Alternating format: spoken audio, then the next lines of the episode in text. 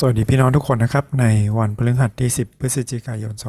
2022 พระพรจากมานาประจำวันเป็นการแบ่งปันข้อคิดและก็พระพรที่ได้รับนะครับจากการใช้เวลาอ่านพระคัมภีร์พระวจนะของพระเจ้านะครับ แล้วก็ใช้เวลาในการอธิษฐานในการบันทึกสิ่งที่ได้เรียนรู้นะครับ หรือสิ่งที่คริสเตียนเราเรียกว่าการเฝ้าเดี่ยวนะครับ เราใช้ตอนพระคัมภีร์จากกู้มือเฝ้าเดี่ยวมานาประจำวัน ที่มีทั้งบทความที่หนุนใจนะครับ แล้วก็มีการเลือกเพลงที่จะให้เราได้จดจำแล้วก็ให้ได้คิดตึกตองเกี่ยวกับพระคัมภีร์ที่อ่านในแต่ละวันด้วยนะครับ วันนี้คู่มือก็นำเราด้วยบทความที่ดีบทความหนึ่งนะครับ ที่พูดถึงความสัมพันธ์ระหว่างโค้ชระหว่างเพื่อนระหว่างคนที่ได้ใช้เวลาด้วยกันนะครับ เราลองมาอ่านพระคัมภีร์ตอนวันนี้ด้วยกันจากสุภาษิตบทที่ 27 นะครับ บาดแผลที่มิตรทำก็สุจริต แต่การจุบของศัตรูนั้นมากเกินความจริง บุคคลที่อิ่มแล้วน้ำพึ่งก็น่าเบื่อ แต่สำหรับผู้ที่หิวทุกสิ่งที่ขมก็กลับหวาน คนที่เจินไปจากบ้านของตน ก็เหมือนนกที่เจินไปจากรังของมัน น้ำมันและน้ำหอมก็ทำให้ใจยินดี และคำเตือนสติอันอ่อนหวานของเพื่อน ก็เป็นที่ให้ชื่นใจ อย่าทอดทิ้งมิตรของเจ้า และมิตรของบิดาเจ้า และอย่าไปที่เรือนพี่น้องของเจ้าในวันยากลำบากยากเย็นของเจ้า เพื่อนบ้านที่อยู่ใกล้ดีกว่าพี่น้องที่อยู่ห่างไกล ขอบคุณพระเจ้านะครับสำหรับพระธรรมสุภาษิตนะครับที่ ถ้าเราเอาไปอ่านหรือเอาไปแบ่งปันความจริงเหล่านี้เป็นความจริงสากลนะครับ เพราะมาจากพระคำของพระเจ้า และเป็นสติปัญญาจริง ๆ ตั้งแต่เริ่มต้นใช่ไหมครับ จนถึงตอนนี้ ยังใช้ได้อยู่จนถึงปัจจุบันนะครับ มีหลายอย่างที่น่าคิดนะครับ เกี่ยวกับการดูแลรักษาเพื่อนและความสัมพันธ์ด้วย ทั้งความสัมพันธ์ของเพื่อนของคุณพ่อคุณแม่นะครับ และการที่เราหาเวลาหรือกาละเทศะที่จะไปเยี่ยม หรือใช้เวลากับเพื่อนของเราด้วยนะครับ เราใช้คำถามคิดไปด้วยกันนะครับ จากพระคัมภีร์วันนี้ วันนี้ไม่ยาวนะครับ6ถึง10 เพียงแค่ 5 ข้อนะครับ พี่น้องลอง จดบันทึกหรือลองเขียนพระพรที่ได้รับนะครับ หรือข้อคิดเพื่อจะได้คิดตลอดทั้งวันนะครับ ว่าพระเจ้าสอนอะไรเราบ้างถามข้อแรกนะครับ คือจากพระคัมภีร์วันนี้มีข้อไหนที่แตะใจเรานะครับ เป็นข้อประทับใจ หรือมีข้อไหนบ้างไหมที่เราอยากจะเข้าใจเพิ่มเติมนะครับ เราใช้เวลาคิดไปด้วยกันนะครับสำหรับผมเนี่ยวันนี้นะครับ สิ่งที่ประทับใจคือ คำนี้นะครับในข้อที่ 7 บุคคลที่อิ่มแล้วน้ำพึ่งก็น่าเบื่อสำหรับคนที่หิวทุกสิ่งที่ขมก็กลับหวานนะครับทำให้คิดถึงการเฝ้าเดี่ยวในแต่ละวันนะครับ อย่าให้เราอิ่มพระเจ้าใช่ไหมครับจนเราลืมพระองค์จนเราคิดว่าพระคัมภีร์ก็เคยอ่านแล้วพระคัมภีร์ก็อ่านเมื่อไหร่ก็ได้ใช่ไหมครับ แต่ขอให้เราคิดเหมือนมานาประจำวันจริง ๆ มานาเป็นอาหารของคนอิสราเอลตอนที่เขาออกเดินทางจากอียิปต์นะครับ จากการเป็นทาสพระเจ้าเลี้ยงดูเขา ในถิ่นทุรกันดารนะครับ โดยให้มีมานาตกลงมาจากฟ้า ที่กินได้วันต่อวัน ขอให้เราได้เก็บมานาประจำวันของเรานะครับ ใช้เวลากับพระคำของพระเจ้าในแต่ละวันเหมือนกับคนอิสราเอลเหมือนกัน ไม่ใช่ไปโบสถ์ทีเดียววันอาทิตย์แล้วกินทั้งอาทิตย์นะครับ หรือว่าเราเฝ้าเดี่ยวบางวันแล้วก็บางวันก็เว้นไว้นะครับ เราได้ใช้เวลากับพระคำของพระเจ้าในทุกวัน อย่างที่สองนะครับที่ประทับใจคือ เราต้องมีคนที่รู้จักเรานะครับคำเตือนสติจากคนทั่วไปก็ดีนะครับ แต่ว่าคนที่รู้จักเรา เป็นคนที่เตือนสติเราได้ดีที่สุดดังนั้นอย่าทอดทิ้งมิตรของเรา เป็นสิ่งที่เราต้องดูแลนะครับ ทั้งครอบครัวทั้งเพื่อนใช่ไหมครับ แล้วก็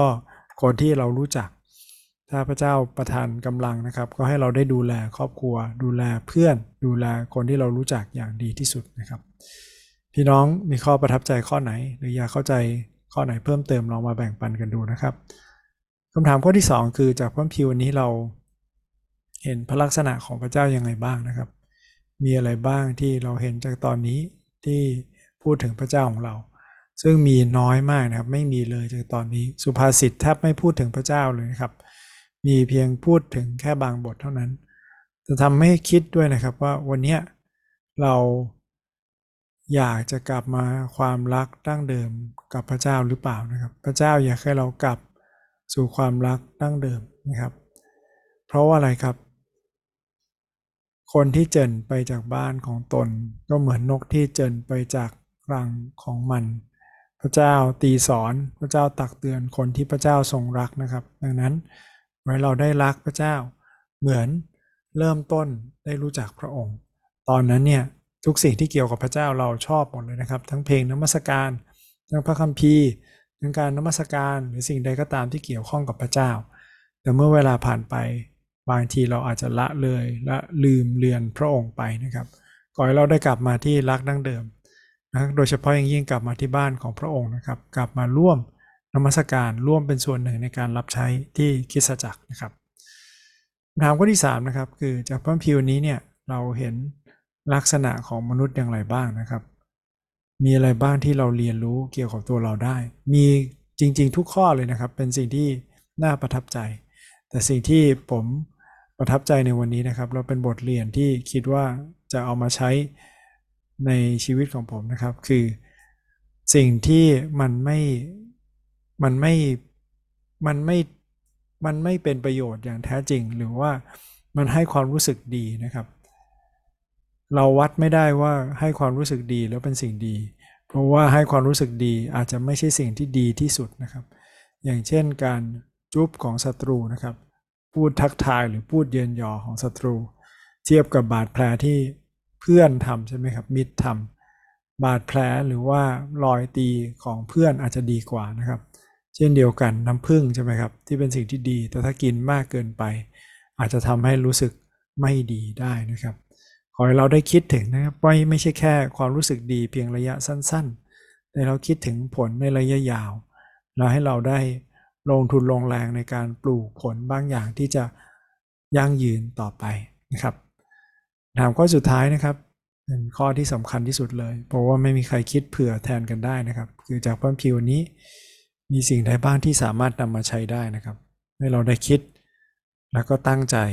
แล้วก็ที่ฐานบอกกับพระเจ้าในความตั้งใจของเราไว้ส่วนตัวนะครับ มีใครบ้างนะครับที่เราคิดถึงในวันนี้ มีเพื่อนที่ใกล้ชิดเรา แล้วก็